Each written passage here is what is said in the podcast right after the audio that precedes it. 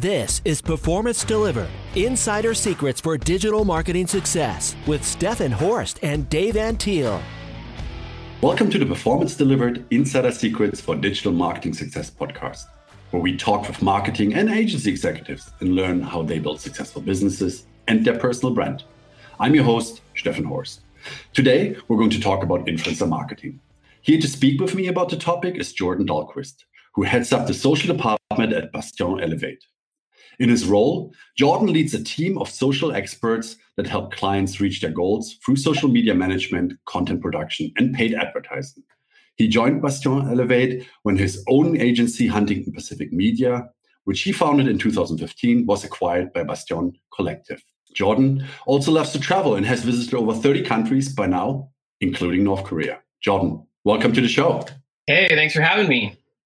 Jordan, outside of the current situation, which kind of makes everyone stay home or, or local, uh, are you still an avid traveler? I do travel occasionally. I recently got married. I have a daughter now. Well, when I say recently, uh, a few years ago, I have a daughter now, so that has slowed down the traveling quite a bit, um, along with all of our business efforts. But uh, hopefully, we'll have more traveling in the near future. It'd be awesome. Yeah. Are there are there any countries that had the biggest impact on you or that you just loved over yeah, the others? Absolutely. I mean, I think uh, El Salvador and Indonesia were probably two of my favorite countries. Um, just the culture there is really amazing. The food is amazing. The surfing is amazing, and the people are just really awesome there. I just really enjoyed going to those countries. Interesting. Before we jump on, you had mentioned that uh, you know you're trying to to be able to to go out surfing every day. Is, this, is surfing a big part of your life? It is. Yeah, I uh, live here in Huntington Beach. Our offices are located in Newport Beach, and uh, Huntington Beach, as a lot of people know, is Surf City, USA. It's the surfing capital of the of the United States. So I like to live by that. I try to surf every time I get an opportunity. Um, went out this morning. It was awesome, and try to keep it keep it going. You know, it's great exercise and it's really fun. Awesome. What led you in 2015 to to found your own agency? Yeah, so I moved to Huntington Beach from Northern California. I was in school up there for a while. Um, and so came down here and basically needed to start something. I had already been working in marketing for about five or six years and really enjoyed it. Felt like I had a talent for it. And when I moved to Huntington Beach uh, here in Orange County, it just made sense to kind of start my own thing. So I started out um, just basically with small clients. You know, I founded the company on a very small level um, didn't have even a major office or anything like that. And within a few years, had scaled it up to having you know between 20 and 30 contractors, employees working under me, and an office located in Irvine as well. So kind of blew up really quick. Um, I think it all just comes back to doing really good work and working hard and actually driving results for your clients. You know, yeah. um, they keep coming back and then they tell other people about it. So yeah, yeah. Why did you decide to sell your company? Was there a particular reason? Yeah, basically, I just honestly really liked the vision of Bastion Collective. I liked where they were going. Um, I like the idea of how they bring all these different agencies that are best in breed together so that they can support each other. Um, sometimes when you're a lone agency, you know, you have certain services that you specialize in and you're really good at and you know how to do it. Um, but then there's other services you can't necessarily help your clients with. Um, and so when you're a part of a collective like this, it's really amazing because each of the sister agencies under the collective specialize in a specific um, area of work and mm-hmm. they can all support each other and support the client in one singular uh, way. So it's pretty amazing. Yeah. Obviously, today we want to talk about influencer marketing. What is so interesting about influencer marketing for you? Yeah, I think influencer marketing is really cool because it has sort of deconstructed uh, advertising in the sense that before it used to be only celebrities or you know very famous people that large brands could partner with to promote products or services. Whereas uh, influencer marketing has totally shifted that. Um, now instead of working with one large celebrity or two large celebrities brands of all different sizes can actually work with influencers of all different sizes and different um, rates. So in other words it's very easy for a brand even a smaller company with a smaller budget to actually um, influence people, you know, to be interested in their product or service, uh, take action and buy a product or service through uh, influencers on social media. Um, yeah. And when we say influencers, we're talking about people with, you know, anywhere from 30 to 50,000 followers up to millions of followers uh, across platforms like Instagram, Facebook, TikTok, Snapchat, etc. Obviously, there's still a huge difference between someone who has 30,000 followers and someone who has several million followers. How, how are people getting paid, or how does, does influencer marketing work when it comes to paying the people for them sending promoted messages out? Yeah, totally. So it kind of depends on the agency. It depends on what influencers you're working with. But in general, um, I mean, influencers all have their own kind of rate that they have found that they could charge in exchange for X number of posts or uh, videos that they produce and put out on their social media platforms. Um, so every every influencer has a different rate. Every agency is willing to pay a different amount based on what they can think they can get from the influencer. Things that have changed a lot in 2020 and over the past couple years actually is that you know influencers are investing a lot of money on buying fake followers and fake engagement, and so mm. It's not as easy as it used to be to find an influencer that will truly drive the bottom line for your company. Um, yeah. Because a lot of times it's just fake. They're ghost accounts. They've bought this to make their account look bigger than it actually is. It's not really going to drive any real results. Um, so nowadays, you know, companies really have to dig into the data and analyze the followers of each influencer and make sure that they are real people, they're real accounts, that the followers are people that actually will resonate with the brand that you're wanting to promote, uh, et cetera. So it's kind of changed in that sense. Um, and yeah, as far as the rates and kind of how it works to pay them, basically, you you know contact an influencer you could be doing mass outreach to hundreds or thousands of influencers to see who's interested in partnering with a brand um, once some influencers come in and they agree to work with you you know you come up with some kind of an agreement around what kind of posting they're going to be doing how often they're going to post what kind of content they're going to post to promote your product um, once they execute on that and it's all posted then you compensate them based on the agreement how, how much control do you have over the content that they are posting? So, for example, if, if someone does a video, uh, kind of introduces a product, and I'm using it every day, it has done X, Y, Z, and I love it, I can really recommend it, whatever you know the message is. How much control does a company have over that? I can imagine that companies out there say, well, you know, it's a great idea, but I might be losing control over what is being said. Yeah, totally. And that's actually a roadblock that a lot of um, brands run into or companies run into when they're trying to manage influencer campaigns on their own. Unless a company has really set down a clear scope of work and a contract with the influencer, there can be a lot of haziness and unclear planning around it. And, you know, maybe the influencer did more than they expected or they did what they thought you wanted them to do, but then they didn't do what you wanted. You, they didn't deliver on the expectation you had for them. Um, so that can cause issues. So that's one reason it's really good to partner with an agency or influencer marketing specialist, um, is because we have tons of experience in process and what works and what doesn't work with working with influencers, and we have contracts and platforms that allow us to escrow funds um, so that the influencer knows they're going to get paid and that we know that we're going to get the promotion that we deserve uh, based on the compensation. So yeah, there's a lot of uh, elements that kind of play into making sure everything works out well. Mm-hmm. Want to go back to kind of the size of influencers? So you said you know between 30 and 50, it's probably on the low end, thousand, um, and, and then obviously it goes up to to to in the millions. Is it better to to pick a number of smaller influencers and and run your campaign through that, or is it better to have you know one big whale and and basically run a campaign with that person. Yeah, I think differ. Yeah, there's definitely big differences, and sometimes you want both, honestly. But it depends a lot on the what you're trying to accomplish. In other words, what is the timeline of the campaign that you're running? Um, is this a short blast you want to do just over a couple weeks, is, or is this an ongoing campaign where you actually want to partner with these influencers on an ongoing ambassador type basis. Mm-hmm. Um, and then secondarily, it comes down to your budget. So obviously, whales, um, you know, large uh, macro influencers are going to cost a lot more than micro influencers. And they will push a lot of momentum and traffic and things like that for you. Um, but obviously, they cost a lot. And then yeah.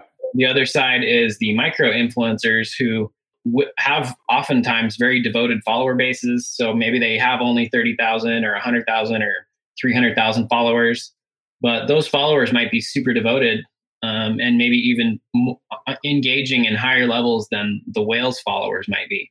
So it kind of comes down to, like I said, budget timeline. If you're working with a large influencer that is more costly, it's oftentimes better to actually partner with them on a more long term basis um, where you're doing more of a brand partnership.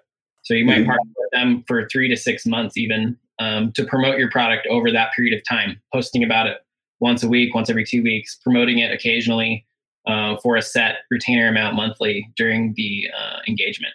Yeah. Uh, and that can actually resonate with the audience better and they will engage better. Whereas micro influencers, sometimes it's good to just partner with them on a, uh, a smaller level, if that makes sense. Yeah. Yeah. You mentioned earlier advantages. What disadvantages are there for you know, micro or macro influencers? Yeah, so obviously for macro influencers, disadvantages can be one, they tend to charge a lot. Sometimes they're overcharging just because they're an iconic household name in a certain mm-hmm. industry or vertical. Um, and so they know that people want to promote them and they have a lot of people asking to have them promote the product. So that can be an issue when you're working with those bigger influencers is they have more demands and they might be overcharging. On the micro influencer side one disadvantage is that it's just a lot of work. Um, you're doing tons of outreach to these micro influencers. Uh, each one has their own expectations and issues and problems and things that they want special and things like that where it t- ends up taking a lot of manpower and a lot of um, just hours to actually work with that uh, number of micro influencers. Yeah. I recently read that as a rule of thumb, you know, to, to identify how much an influencer campaign might cost, is that per 100,000 followers, you know, probably someone would have to pay $1,000. Is, is that about right to use as a rule of thumb? Yeah, approximately. Again, it comes down to not necessarily the number of followers, but the quality of the follower base. Mm-hmm. Because you could have someone that has 100,000 followers, but 50% of the followers were purchased or fake ghost accounts. Um, mm-hmm. In that case, you have to look at them like a 50,000 follower account, you know? Sure. But yeah, if, you know, it kind of fluctuates a lot. Like there's some social media influencers that are, you know, they have a million followers, but us as an agency, we have a deep relationship with them and we've been working with them for a long time. And so we can get you know really crazy cheap rates with them uh, yeah. hundreds, hundreds of dollars instead of thousands. Whereas you know sometimes when you're starting out with a new influencer you've never worked with them and they're probably about trying to raise their prices and you know add value to their brand you know they might charge you a lot more. Yeah. You know several times already said you know it's, it's it's important to analyze the influencer that you want to work with to make sure that you know followers that are outlined in their profile are actually active followers or, or real followers not fake followers. How would someone go about to do that, to analyze an influencer, to make sure that they're getting the value for their money? Yeah, so there's various platforms online where you can do that. Um, honestly, there's tons of platforms. Um, we use a platform called Socialix. Uh, there's also another platform called Grin. Um, there's a plethora of different influencer marketing um, service and tracking platforms out there. Um, and oftentimes, these platforms have integrated systems where they can actually analyze the followers. They can analyze, you know, what countries they're from, what age group they are, whether the accounts are active or not active. Um, because oftentimes those fake profiles and fake accounts are from somewhere in Russia or the Middle East or things like that, where you know that this person isn't they're not all their followers are not from the US here and they're likely a lot of fake accounts. Um, yeah. If you're a, a, global company and say you you know you're working with influencers that do have a global following, um, then you have to you have to dig a little deeper and actually just analyze engagement rates on the account and find out you know based on the number of followers this account has, how much engagement are we getting on each post and does it make sense for the number of followers? Yeah. Yeah. I guess, you know, if, if you are a US brand and your market is US, you want to have an influencer where the majority of the, inf- the the people that follow that influencer are US based because that's where you're selling, right? It doesn't help if they are across the globe and there's a small amount of of, of people following that person are only in the US. Yeah, exactly. And not only are they in the US, but is it the right people? Like say mm-hmm. you own a bikini brand and you're working with bikini models as your influencers, but then you find out that most of the people following those accounts are men. you know that's not really going to help actually drive bikini sales for you. So yeah. you have to really dive in and figure out like who's following these people um, and is it the right person that's actually going to take action by your product or service? Yeah. That actually leads me to to my next question. You just said you know does the influencer have the right people? What works in influencer marketing? Are there specific products services that work better than others yeah i think b2c is honestly the most successful in influencer marketing and that's a general statement. Um, there's definitely B2B companies that can benefit greatly from influencer marketing. Um, mm-hmm. But I think as far as the ease of acquiring followers that can drive product sales, you know, B2C is easiest. If you're an apparel company, if you have some kind of a product that, you know, most people would want, then influencer marketing is really going to be beneficial for you. If you're a a really B2C company where you're selling something that's super unique and specific to a vertical that isn't going to be interesting to everyone, then you know you have to either be very specific with your influencers that you're partnering with, um, or it's just not going to work. And oftentimes, it's really hard to find influencers that not only are in the true truly in the right vertical for your product or service, but that are again then willing to even work with you. So it can be difficult in that term.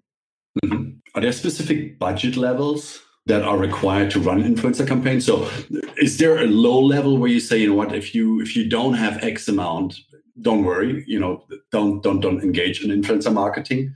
Yeah, absolutely. Um, obviously, in any kind of a campaign, if you're handling it in house, you know, you have more funds to possibly put towards influencers, but then again, you're having to take employees away from other projects. Um, mm-hmm. So it could be an issue for your internal company.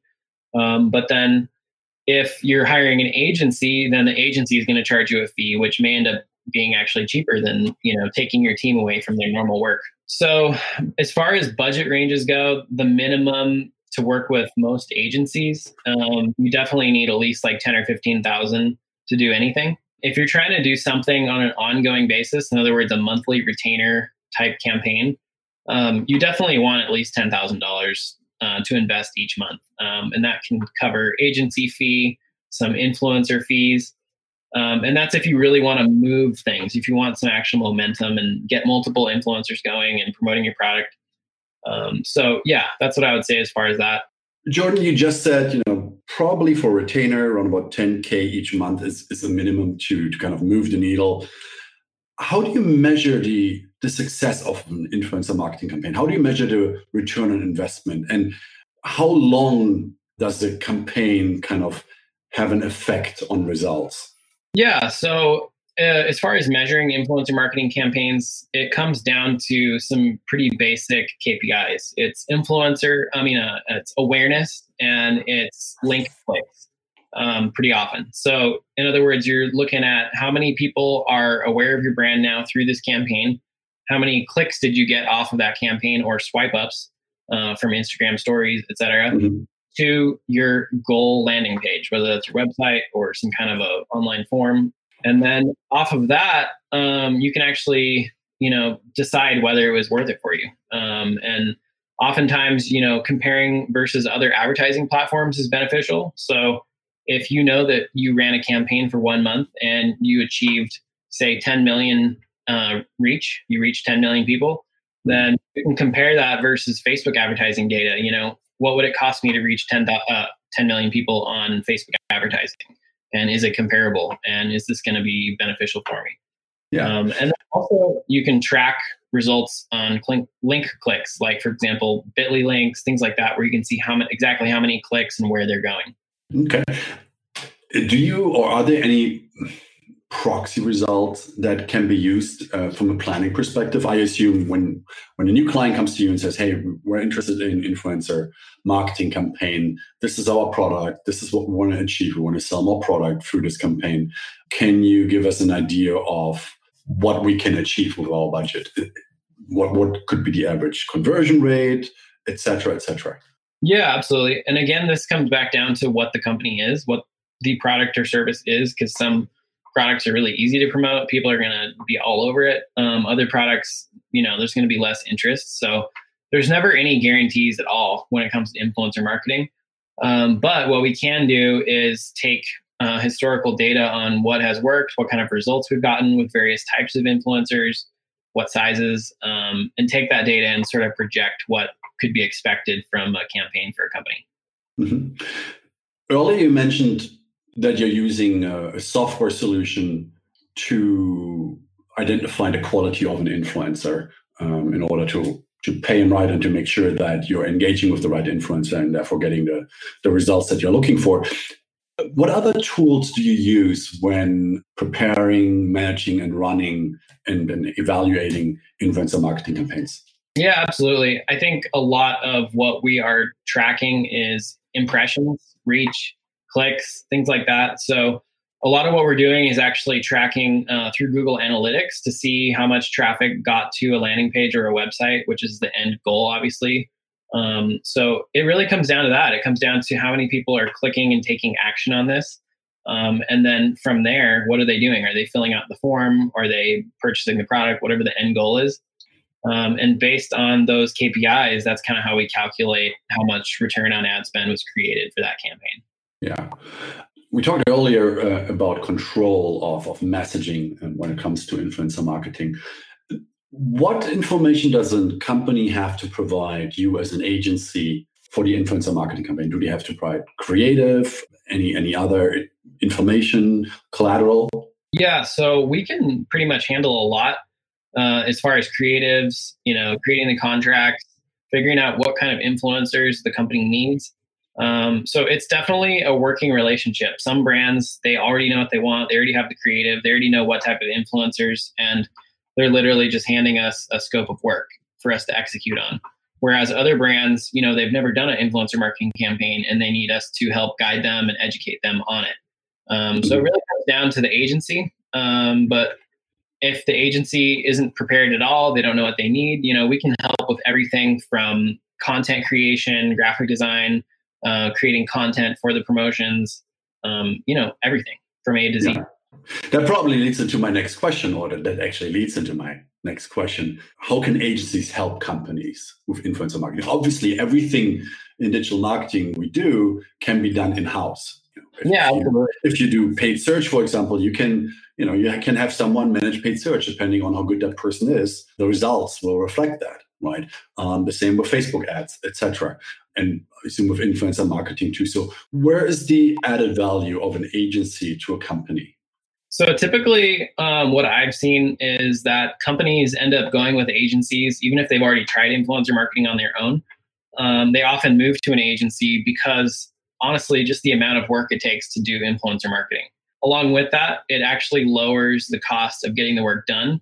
Uh, when you're partnering with an agency, you know we have multiple projects multiple clients happening at the same time which helps covers helps to cover platform fees uh, employee costs hours all that kind of stuff. So you know whereas with one company if you're just trying to do it in-house you know you're taking employees away from their original work or you're bringing someone in to do it but you don't maybe know if they're actually educated enough to do the job properly uh, when you're working with an agency you know we have the experience this is what we do all day every day um, and we know how to drive the results that affect the bottom line in your company. Yeah, I think it's the, the the general problem that I, for example, see quite often that companies say, "Hey, you know what? We can do ABC in house," uh, and then it's one person that does the paid search and the SEO and the Facebook and the native and uh, and goes on and on and on. What at the end of the day have, you have a generalist that might have a certain basic knowledge across each of those solutions, but it's not an expert, which means your media investment or your investment in general is most likely not maximized. Right, exactly. And along with that, when you're working with an agency, we have a huge Rolodex of influencers that we've already partnered with that we know are reliable, we know that they'll deliver. Um, so you get advantage of that. You know, you get to take advantage of having that list of influencers that we already know are legitimate. Yeah. John, before wrapping up today's podcast, wanted to look at uh, 2020. So, how has influencer marketing changed in 2020? Has the current you know situation that we're all in have an impact on how influencer marketing might have changed in 2020?